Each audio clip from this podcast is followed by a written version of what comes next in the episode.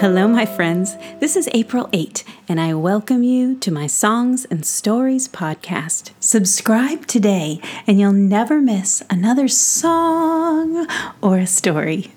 Now, this week's episode is episode number 48, and it's the Lost Fairy series, story number three, called The Golden Bee. Hmm, I wonder what that's about. Now, before we begin, I want to share with you a little project I'm starting on my Patreon page.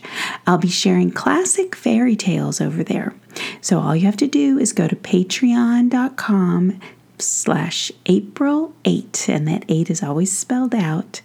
And you'll be able to pledge at any price and listen to classic fairy tales from me too. It should be pretty fun. I'm excited about it. But now it's time for today's story. I like to start out all of my stories with a special little song that goes like this.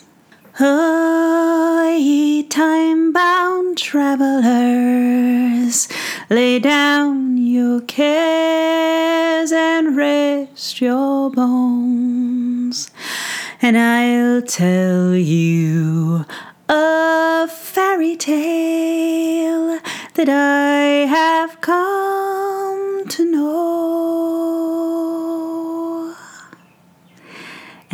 it's time for our story. Episode 48, hmm, the Lost Fairy series, story number three The Golden Bee. Now, this story is a continuation of a tale I've been telling for a while called The Lost Fairy and it's all about a brave fairy named Faith who had gone off on an adventure and had not returned home when everyone had expected her. Well, where was she? Her dear fairy friends, the prince, Iris, Giroux, and many other of the great fairy fellows, had gone off to find her. And somehow, in his searching, the prince had found himself on the back of a falcon, flying to who knows where to meet, well, who knows who. Someone the pixies had said may have an idea of how to find his friend Faith. If you go back and listen to episode 45 and 46, you'll be all caught up. Or you can go ahead and listen to this one now and then go back and find out what you've missed.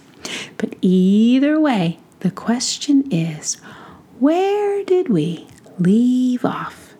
Do you remember? The prince had just flown off, riding on the back of a falcon named Hauka. And, well, have you ever flown on the back of a falcon? Neither had the fairy prince.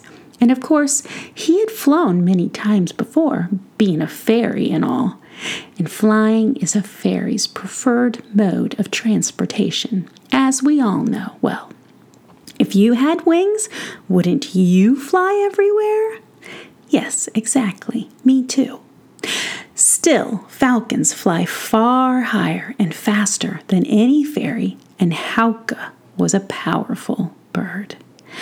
The prince had been hanging on for dear life to her neck feathers for what felt like hours. Every time Hauke had dipped or swerved, he'd been worried that his crown would slide off his head and tumble down, down, down, far down into the thick forest below. And as some of you may recall, this fairy prince had lost his crown once before, and he was not in the business of ever losing it again. Thank goodness that when he had lost it before, his dear friend Faith had rescued his crown and returned it to him before his mother's birthday party, or oh, the trouble he would have been in.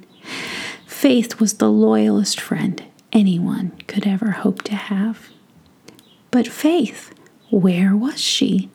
The whole reason for this crazy falcon flight was to find her wherever she was. Faith was the brave one, and now here he was, the prince of the fairies, scared out of his wits, soaring what felt like a thousand miles an hour on the back of this fearsome bird. And Was this falcon swooping and diving on purpose, trying to throw him off? He didn't think so, but it sure did feel like it sometimes. And so, my dear listener, you can imagine the fairy prince's relief when this falcon, whose name was Hauka, finally landed. And the prince, rather unceremoniously, toppled off of her back and fell plump right into the grass. It was anything but an elegant and courtly entrance.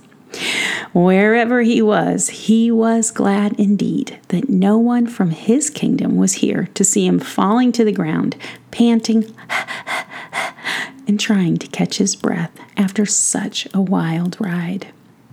And to his horror, Hauka, the powerful falcon who had just given him such a wild ride, turned and she poked him with her beak. Was she trying to eat him now after all of that? No, he didn't know her well enough to know that she would never do that. She was just concerned in her dear Hauka sort of way. It never occurred to her that a fairy would fear her, for she only ever wanted to be kind and helpful. Hauka, what have you there? A bright musical voice called out from above. And a girl. Well, was she a girl? Hmm. The prince couldn't tell. A girl who must be magical in some sort of way, for she felt like no human girl, came out from the top of the trees. And she stood looking down at him in concern. And then quickly she scanned the ground to make sure that none of his kinsmen were nearby. She didn't want to accidentally step upon anyone. Well, the fairy prince struggled up to his feet, and he gratefully accepted the pinky that the girl offered up and gave her his very best royal bow, pleased that it was still quite a fine one, considering his state. Your Majesty, uh, welcome, said the girl when she spotted the glorious golden crown gleaming upon her tiny visitor's head. Well, the prince straightened his wind blown crown and then his shoulders. He cleared his throat and he gathered his courage together. He had to find faith, and he couldn't allow his own fear to slow him down. The prince opened his mouth and really hoping that his voice wouldn't squeak at all as he said, I am Prince Orion of the Golden Hawthorns. My mother, Queen Cassiopeia, is ruler of the seven rivers and the realms of Netherhere, he said, bowing so elegantly again, despite his wind tossed hair. And then he bowed next to Hauka. And thank you, dear falcon, for your kind service. You are an honorable and swift bird. Well, the girl bowed in return. I'm Neva, she said simply. She knew nothing of her parents, nothing of her lineage, but she did know that Hauka would never bring anyone to her who was untrustworthy or who did not need something that she Neva could offer. She lived here in the forest and rock with her dear sister Sar, who would be back any moment now from her berry hunting. They were fairies of an altogether different sort than the prince, looking, if you weren't looking closely, very much like human girls. But if you were looking closely, you would know for certain that there was nothing ordinary about them at all. Neva, who have you there? called out Sar, carrying a large basket out. She was followed by a wild looking wolf, and they were both stained with berries, and well, even the wolf seemed to be laughing. Sar had fallen into a large berry bush and had a few scrapes and stains, but altogether the very best berries anyone could hope for, and she offered them up to Neva and Hauka and the prince. Clearly, the wolf had had enough berries for one day, for he threw himself down upon the moss in a patch of sunlight and fell promptly to sleep. Hmm. Those who were still awake introduced themselves and nibbled away on the delightful berry goodness. The prince, now standing high on a boulder, so that he could look at the sisters in the eye, told of how he had met Hauke in the forest du Lutin, thanks to a call from the pixies. Oh, those pixies, said the sisters together, and the prince nodded. The prince relayed his story of the search for his friend Faith, who was lost somewhere, perhaps in the mountains of way over there. Where was she? They had no idea, but the longer she was missing, the more concerned they'd all become. Neva shrugged at the prince. And why have you come to us? How can we help? And Sar nodded in agreement. They would both be happy to help, but how? And the prince said, The pixies have heard that you know the giant king, and since he is the ruler of the mountains of way over there, I was wondering you were wondering if perhaps we could ask him to see if he can find her within his realm? said Sar. Yes, said the prince. Since he rules the mountains of way over there, I thought perhaps he could feel when things were out of order there, and I hoped that you might be able to help me contact him. The fairies of my kingdom are mighty warriors, yet we can be hard to find if we are injured or lost. His voice rambled off, not wanting to think of his friend being injured or lost or. Well, the sisters looked at each other. They were not sure if it would be all right to summon the Giant King for this, but they did want to help the prince if they could. They didn't really know what the Giant King would say. He was quite fierce, and they were still a little intimidated by him. And at that moment, an enormous bee, covered in a layer of fine golden pollen, buzzed into their circle. It swooped and swayed the way bees so often do, flying up to each of the fairies as if looking to see if they were flowers full of pollen that it might add to its collection. It circled around and around just above their heads, and then it swooped over and stopped in the clearing nearby. A sound like no other rippled through the air, and the earth trembled beneath them, and the golden pollen covered bee transformed into the massive giant that was the giant king.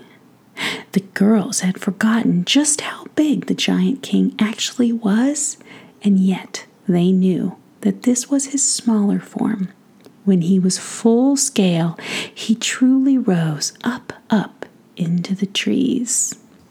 Hello, wee fairies. I heard your call, and as you saved my life, I am forever grateful and in your debt. Now, tell me, how can I be of service to you? Well, it, it is for me, kind sir, that the help is needed, said the prince. He was worried that the giant might not be willing to help if it wasn't for the sisters, but he wanted to be honest. It was the only right thing to do. For you? And who might you be? asked the giant in his giant voice. Well, the prince took a deep breath and he tried to stand up just a little bit straighter. Not that it really made any difference in scale between him and the giant king, but still. I am Prince Orion of the Golden Hawthorns, and my mother, Qu- Queen Cassiopeia, is ruler of the seven rivers and the realms of Nether here, he said. Ah, said the giant king, Queen Cassiopeia. Hm. Yes, I know her. She has ruled over Nether here for thousands of years. Hmm. I met her last at a party at the Crystal Palace. Strange punch at that party, as I recall. She and me, we have not always seen eye to eye, but hmm, what lives in the past does not have to own the present. Kindness is a stronger force than might. I I have learned a few things from these two, he said and he pointed at the sisters. To the prince he said, Tell me what you desire, and I shall see what I may be able to do. Well, the prince explained that he was hoping the king could find faith if she was lost somewhere within his realm. The king nodded, and he closed his eyes. And he searched and he scanned through his kingdom, feeling with his heart and his mind for anything that was not quite in order. Well, there were many things, as there always were. He felt and he sifted. He sorted in his mind for something different, something unusual. The sisters and the prince and Hauke waited patiently. Giant king almost seemed as though he had fallen asleep standing up, but for the slight nod of his head as he worked. Ah, said the king. What? asked the prince and the sisters together. And the giant king opened his eyes, but he was still far away in his mind. I believe I have found her. Is she well? asked the prince. Where can I find her? I, I will leave at once. And the giant squinted and he said, She appears to be in the in between. She could recover and she could not. There, there is some magic at work, but what type of magic is beyond my powers to understand? To be honest, it's much stronger than my own. Still, she is alive, and she is hoping that you will find her soon. Well, the prince's wings began flicking, ready to fly. Tell me where she is, and I'll go immediately. The giant king almost chuckled. Where she is, you cannot get to unless you know the way in. It, it could be treacherous, it could be dangerous. You must be aware. There is a place on the other side of these mountains where the villagers do not go unless they must. Go to them and ask the way, and they will tell you how to get in to see her. Well, the giant looked at Hauka and the sleeping wolf, and then to the sisters, and he nodded. And last he said, Give my regards to your mother, to the prince. And then, just like that, he turned back into a bumblebee and he flew off. But he didn't even tell me where to find Faith, shouted the prince. And the sisters looked puzzled. No, he told Hauke, they said. And the prince looked puzzled. He, he, he did? Yes, said the sisters. Didn't you see him? Well, the prince was confused. When he gave her that look, uh, how does that help me? Hauke's not going. I am. And then Hauke bowed, and the prince realized yet again that she was inviting him onto her back. She would fly him there. He, he didn't really want to get back on the back of the falcon, but he, she was awfully generous, offering to carry him, and she was certainly faster than he was and Hauke's bow reminded him. Mm, the prince looked at the two sisters and he said, I have two friends that I was traveling with, Iris and Giroux, and they couldn't keep up with this falcon, but they may be flying here soon. If they do, will you ask them to follow me? Could you point the way? Well, the sisters nodded, and the prince, thankfully, but not enthusiastically, climbed back up onto Hauke's back, and they set off in an instant. They were gone. Well, the sisters looked at each other and they smiled. They sent a well wish to the lost fairy, and they sent a thought of gratitude to the giant king. And as they were standing there, two tiny fairies landed right before them on the rock that the fairy prince had just been standing on. They were out of breath from flying their fastest for hours. Madam, may we ask? said one. We are looking for, said the other. And the sisters laughed. He just left, they said. And both the fairies threw themselves down on the boulder, and all they could do was laugh. Of course he did, they said together. And he asked that you follow him, said the sisters. Of course he did, said the two fairies. But here, said Sar, have some berries first. Thank you, that sounds wonderful, said the fairies, and they feasted on the very last of Sar's morning find of berries. And once they'd had their fill, they jumped back into the air and off to follow Hauke and the prince. And as the two tiny fairies flew off, Wolf woke up and looked lazily around to find what seemed to be a very quiet afternoon with nothing much happening that he could see. And so he heaved a big wolf sigh and went right back to sleep. Hmm? Snip, snap, snout. For today, my tale is all told out. Come back next time and I'll tell you some more of the tale of the lost fairy. Thank you for listening to the April 8 Songs and Stories podcast. Subscribe today and never miss another story. Now, the very best places to follow me and my dog Roxy are on Instagram at April 8 Songs and Stories and on Facebook at April 8 and on my blog, april8.com. And that 8 is always spelled out E I G H T. And you can support this show and get your fun rewards for your family at the April 8 Patreon page. Please share the April 8 Songs and Stories podcast with your family and friends and take a minute to write a review to help other parents find these stories for their children. Until we meet again, remember, I love you and you are wonderful, just as you are right now. La la la la la.